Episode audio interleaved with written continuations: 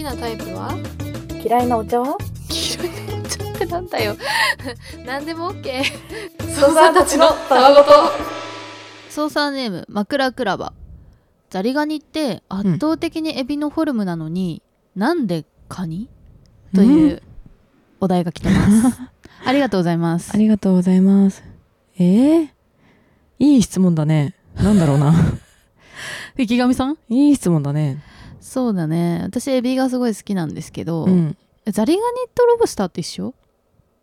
あー、わかんないな、そこに関しては。なんかザリガニ釣りとかやってた？あ、やったことないのよ本当？うん私もやったことないんだけど。なんだやったことないんかい？学校の近くに川があったから、うんザリガニを釣ってる名人みたいな子はいたね。えーなんかさ、うんみんなよく言うじゃんちょっと田舎の方に住んでた人とかってさ、ザリガニとかよくなんか飼ってたとかさ、うん全くそういうことしたことがない。うんないんだ。川遊びとかがまずあんまりないマジで？あるの？あるよ。嘘でしょ？で、私は学校の中に川が通ってたから偶然。なんか言ってたねそれ。そうそうそう。だから多分多かったっていうのあるかもしれないけど、自然に囲まれて過ごした子がどういう遊びをしてたのか気になる。やっぱあ憧れたもんあの隣のトトロ的なうん。世界観、楽しそうじゃん。あやっぱ自然の中で遊ぶってさ。なんかめちゃめちゃ早朝にペットボトルで作った罠みたいなのを川に仕掛けに行って魚取ったりしてた。あーえ。めっちゃ楽しかったそんななんかえ？めちゃめちゃいいじゃん。そういうのもできたん？できたねその時は。今もそういう遊びしてんの周りの子たち小学校。あ今の小学校、うん。えどうなんだろやっぱ江戸川の子たちそんな遊び方絶対してないうもん。本当？うんないもんそんなとこ。夏ホタル見に行ったりとかホタルなんて近くで見れんの？見れたんですねその時は。えもうほぼメイってこと？メイみたいなことしてたってこと？ってこと。そう。めっちゃ最高じゃん。いいな。でもやっぱり夜の怖さとかもあるよ。そんななんかさ田舎風に言ってるけどさ 都内じゃん。全然。都内だけどね。ずるいよなんか。いやだからやっぱ多摩の良さそこが。多摩地区の良さ。そんなそんなかな？なんか別に栄えてると思うけどね普通にね。いやでもほらちょうどその川もあるとか緑もあるとか、公園がねたくさんあるとかかはあのクリアしてるので。あー最高の環境じゃないでもそう考えたら。当便利だ時はねし自然もあってみたいな。まあねでもなんかむしろ遊びに行くとしたらそこしかなかったけどね。ああちょっと立川に出てゲームセンターに行くうんぐらいよ。まあみんなそうじゃない？他になんかあんの？逆にいや分からん。小学生の時の遊びって。カラオケとか行ってたね私。小学生で？めっちゃ行ってたカラオケ。行ったことないね小学生の時。いいから家でいいからするぐらいだいいからマジで懐かしすぎてやばい。でザリガニがなんでエビのフォルムなのにカニなのかについてはちょっと分かんない。まあなんかカニとエビとザリガニは別物ってことやな多分。そうだね。ザリガニという種類ということだね。そう。なんでじゃあ紛らわしくザリガニにしたんだろうね。見つけた人が思っちゃったんじゃない？カニかもなんかさザリガニって名付けた人ってさゴキブリって名付けた人と同じようななんかあれがあるよねきっとなんか。そうだね。あでもさザリガニってさハサミあるよねでっかい。あるある。しょうがないんじゃない？なんかカニと見間違えちゃっても。え？どういうこと？あかえでもエビのエビと見間違える方がわからない？エビにもハサミあるよ。エビってハサミあるっけ？めっちゃでかいのあるよ、あるか、うん、確かに。似たようなのがあるよ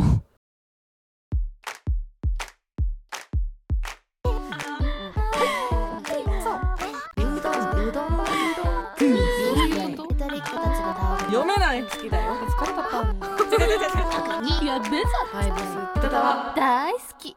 なんだそりゃこんにちは。社会人2年目の心の卵です、うん。いつも配信楽しみにしています。寝る前に歌を聞き続けあっという間に3年が経ってしまったサイレントソーサーですがもやもやが晴れないことがあったのでお便り送らせていただきました。はい。もやもやしたことというのはこのカレー美味しすぎて死んでもいいくらいに思っていた大好きなカレー屋さんがあるのですが、うん。今日は楽しみにしていくとご飯は硬くパクチーはしなしなしていてカレーもあれ？こんな感じだったっけ？と残念な気持ちになってしまいました、私が期待しすぎていたせいか。うん。いやでもパクチーは確実にしなしなだったしご飯は硬かった。今日たまたま美味しくなかっただけ？ともやもやしています。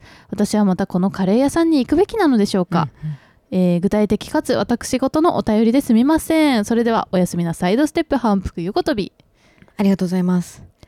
あカレーねマジわかる。あのねパクチーっていうのはね、うん。非常にねあの品質に左右されます。ああそうなんだ。うん。パクチーのがしなしなしてるとね本当にね、うん。テンションが下がりますね。ただこれはね多分ねその日のね仕込んでる店員さんによると思うんだけど私それ。あそっか。うん。店というよりね。うん。カレーの味が大きく変わってないんだとしたら、うん。おそらくその仕込みの人が違うっていうことなのではないかと思うけど全体的に微妙だったんだもんね。うん。でもほらだとしても安定供給を求めたいじゃん客としては。まあね。常連だし。その店に通い続けるかどうかってさうん。味とかもあるけどやっぱりそのなんか店との思い出みたいなところもあったりするじゃん。はいはいはいはい。だからなんかこう別れきれない元彼じゃないけどさ。なんかこれ行かなくなるのちょっと寂しいなみたいな。なんかやっぱ復活してほしいなみたいな、うん。下支え下支えじゃないけどさなんかね。なくならないでほしいなみたいなさ。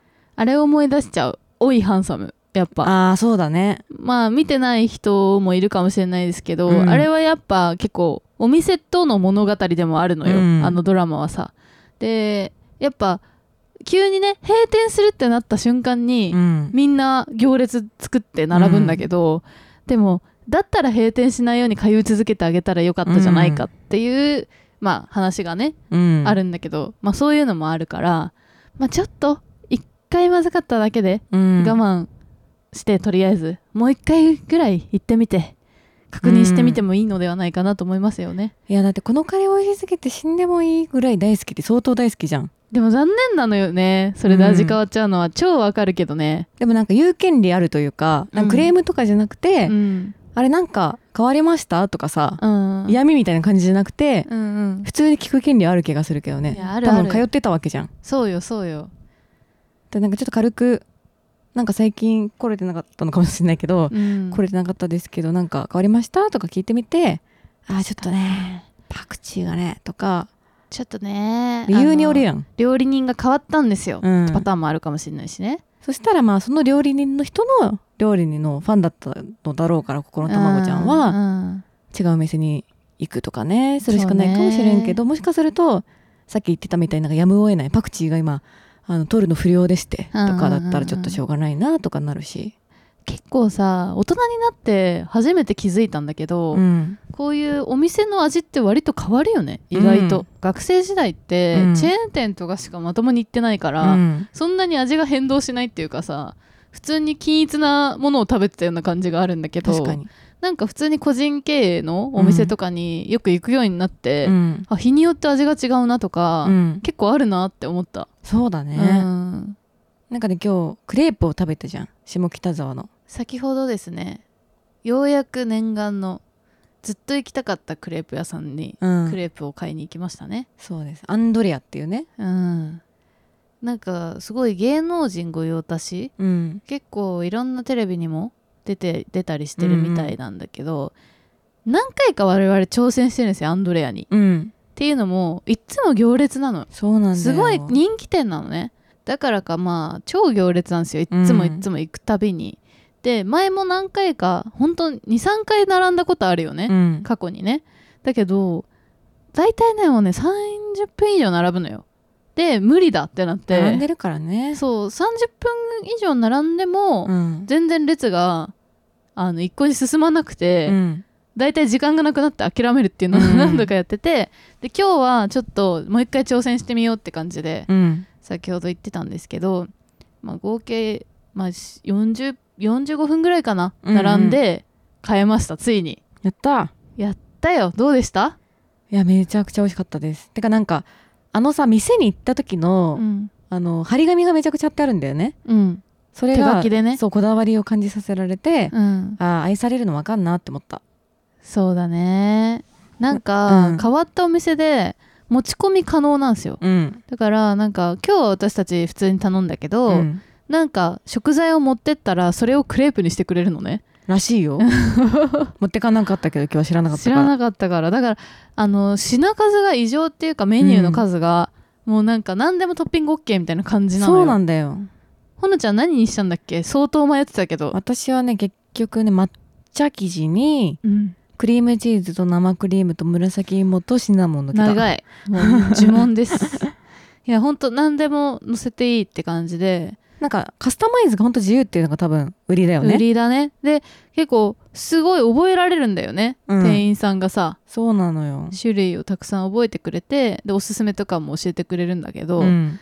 で私はあのしょっぱいのが食べたかったんで、うん。味くあの口的に今日は。うん。なんでうんとなんだっけ。ロースハムと、うん。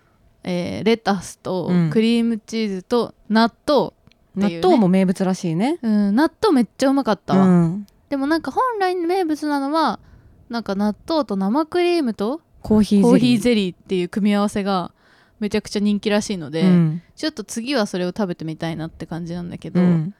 でもなんかそこの店もね本当ようやく行って実際買ってみて分かった、あの人気の理由が、うん。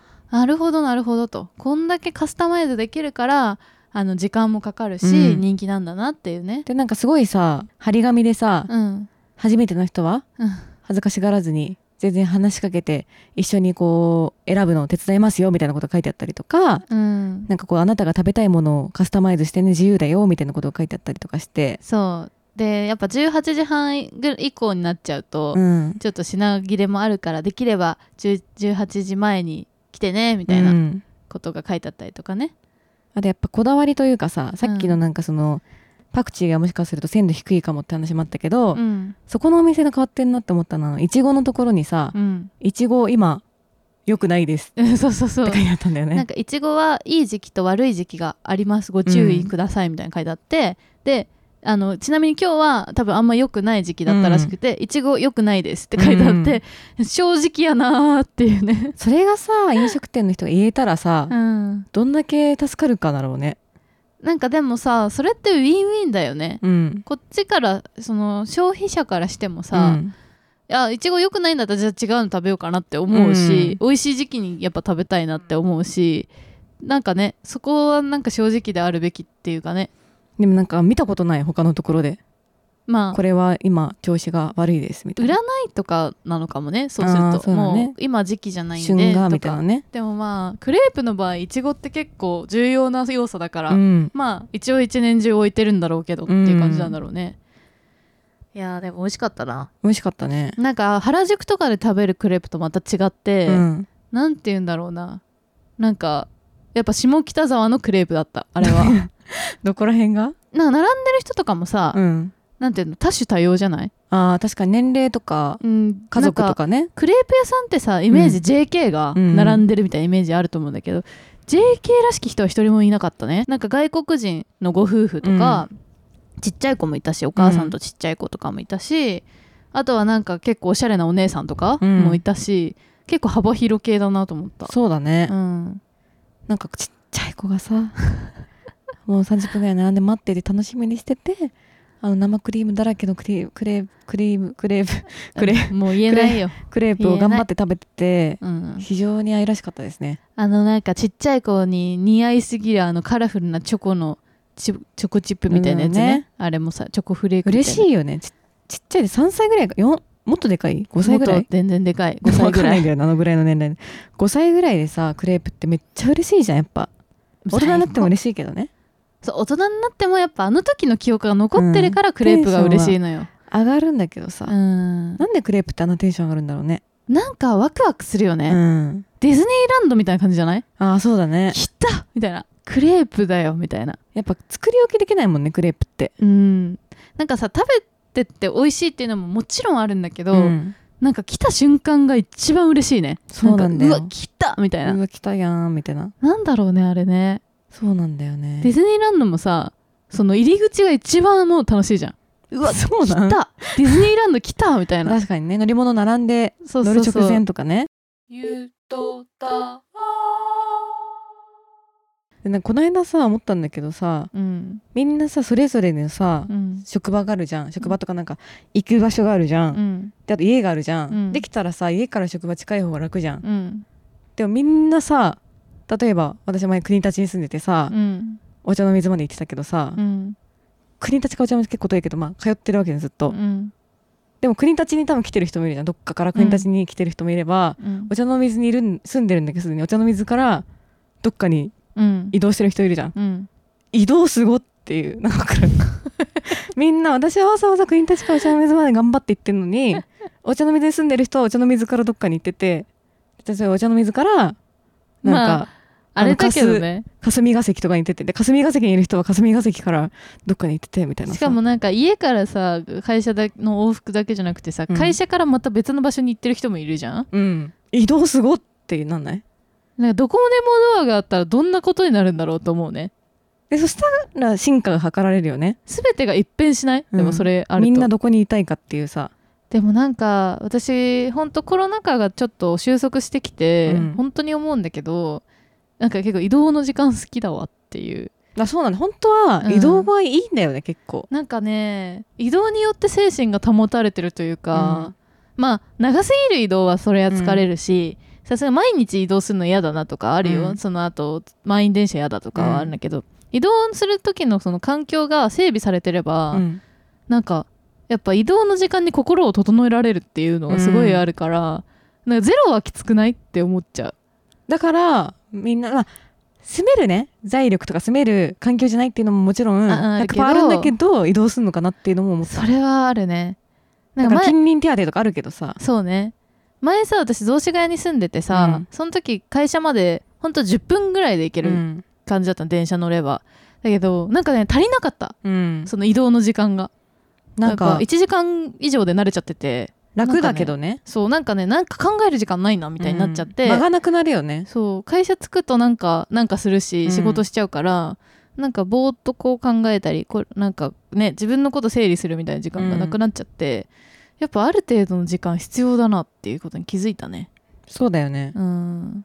だからこう自分の活動拠点からうん。意外に離れたい離れちょうどいい離れ具合が一番好きなのかなみんなみたいな、だからさ最まあ、好き近さ、に全てはないかもしれないけど。流行ってんのはさちょっととかじゃないけど、うん。あの東京都以外のところ、うん。そう神奈川葉山とかもそうだし栃木栃木とかも結構おしゃれな街増えてるらしいじゃない、とか茨城とかあの辺からまあ新幹線とか、うん。特急電車とか乗って1時間2時間かけて、うん。東京の会社にまあ週何回か通勤するみたいな。あリモートもある意味そう、ね人がめっちゃ増えてるのはそれだなと思うね。うん。一番最高だと思うわそれは。自分がだって恐ろしいよね。恐ろしくはないけど なんか自分がさもしさうん。その活動拠点からさ歩いて5分みたいなとこ住んでてさ、うん。で物草だからさ多分さわざわざさどっか行こうと思わないわけそんなに、うん。もうそこしかもうそこしか行行かかなくなっちゃう本当に。ないいやほんとやばい。そしたらほんと家と会社の本当の往復うん。のみで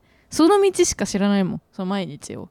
神様はあえて私の住みかと活動拠点話してくれたんかっていう。みんな話してくれ みんな話してくれてんのかなみたいな。でもほのちゃんとかはさ、うん。学生時代結構家から近い学校に通ってたでしょ？あの時はどうだった？その。やっぱねいやその時はもうめちゃくちゃそれが良かった。最高だった。やっぱみんな大変だなみたいな。私も学生時代は超遠かったんだけど、うん。2時間ぐらい2時間弱ぐらいかけて行ってたけど、うん。最悪だったそれは。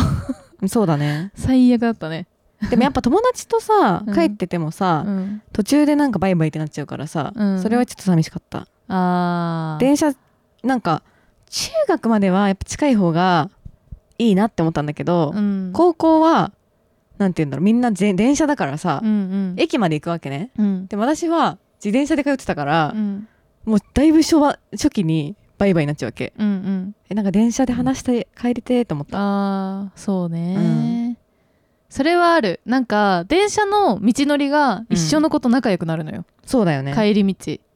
それはねすごいあるねそこでセなんかやっぱセットみたいな感じになっていくから。なんか JR の国立駅と、うん。あの南部あ中央線の国立駅と南部線の八穂駅っていう、うん。もう両2個しかないのね近くの駅が、うんうん。だからもうその2波で言い合言い合うっていうか八かるわ。穂駅はこうじゃんとか、ん。国立駅こうじゃんって言い合ってる時にもう自転車通勤の肩身の狭さ、最高じゃんでも。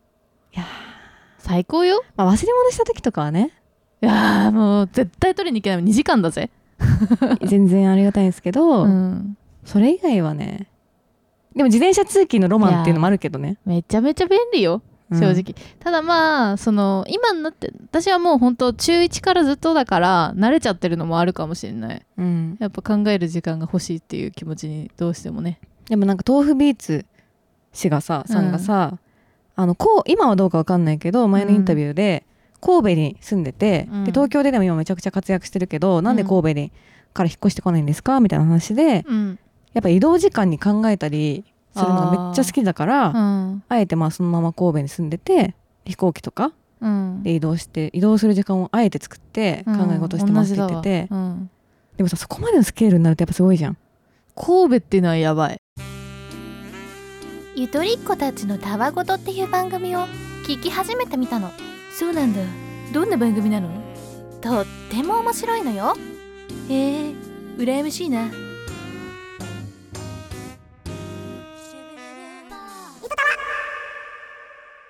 もしさ今さもうじゃ仕事とかお金とか全部抜きにして、うん。好きなとこに住んでいいよって言われたらどこに住みたい？それでどっかあの活動拠点？ちょうどいい仕事ができるよってそこの拠点に合うような。えー、でもほら長野の松本うん。に一時通ってたけど、うん。松本めっちゃ良かったなって思う。あー絶賛してるよね。絶賛モードだね。まあちょっと正直あの冬とかはあんまり分かんないけど寒いんじゃない？ね超寒いと思うけど。雪がすごいでしょ。でもなんて言うんだろう。おしゃれなんだよね街が。へえでも城があるんだよそこに。城あんのすごいやろ。すぐ駅出てすぐのとこに。確かにめっちゃいいね。歩けば城みたいなさ私やっぱさっき話出たけど葉山とかあの辺がいいな。なんか最近みんな移住してるね。うんなんかやっぱいいよ海。あ海か。って思っちゃうのとあでも栃木とかも超おしゃれな街が増えてるのって、ああさっき言ってたね、うん。そこもいいなとか思うけどやっぱでも海がちょっと捨てがたいな。確かに海。で海仕事する気起きなさそうなんだよな。なんかわかんないけど。なんかでも確かにさ、うん。海が目の前にある中でさリモート会議とかできないよね気持ち的に。できない。らよくさみんなさできるなと思う。ワーケーションとかやってさ。海に海に背を向けてんじゃんその間は。きついだろそれもね。それこそ海苦行じゃない？してんじゃない？できたらさ、うん。拠点を移動させたいなどっちかっていうと。移動拠点型？多拠点生活？民になりたい、うん、許されるなら。でもさ下北ハウスがさ、うん。ゆとたのこのハウスができた時だけででさえさ、ほのちゃん慣れるのめっちゃ時間かかったじゃん。そうそうそう。なんかここ心がここにいないみたいとか言ってたのにさ 行けんの多拠点大変だと思うよ。だから心をどんどん分散させていくっていうか。大変。どこにいるか分かんなくなっちゃう。よ いやでもなんかあの一個って選ぶ方がなんかね苦手っていうかなんていうか。どういうこと？なんかここが俺の城だぜみたいな。うんなんかそのもう本当にここに惚れたんですみたいなやつあるじゃん。移住の時のきっかけで。うん。ああいうのはちょっとなんかここもこういういいところがあるしなみたいな気持ちになっちゃいそう。あー。な何らかの事情で引っ越さなきゃいけないんだったら別だけど。あー。私結構あの自分の城を作りたいっていう思い強い。まあ。あのなんていうの？やっぱ家うん。とかこだわりたいっていう、うんなん。か最終的に住むところ、はいはいずっと仮住まいの気持ちでいるから今、あそうなんだ、うん、仮住まいを転々としてるみたいな気持ちでいて、うん。なんかいつかちょっと城を作りたいっていう思いめっちゃある。あーまあそれもあるね。うん。なんかこう一軒家とかで、そうあもう最高だわっていうこう間取りにして、うん、レイ自アウトとか。分の好きなようにしてね。インテリアとか。そうそうそう。そうだねそれもあるね。それもいいよね、夢は尽きないですよ。うん。本当に、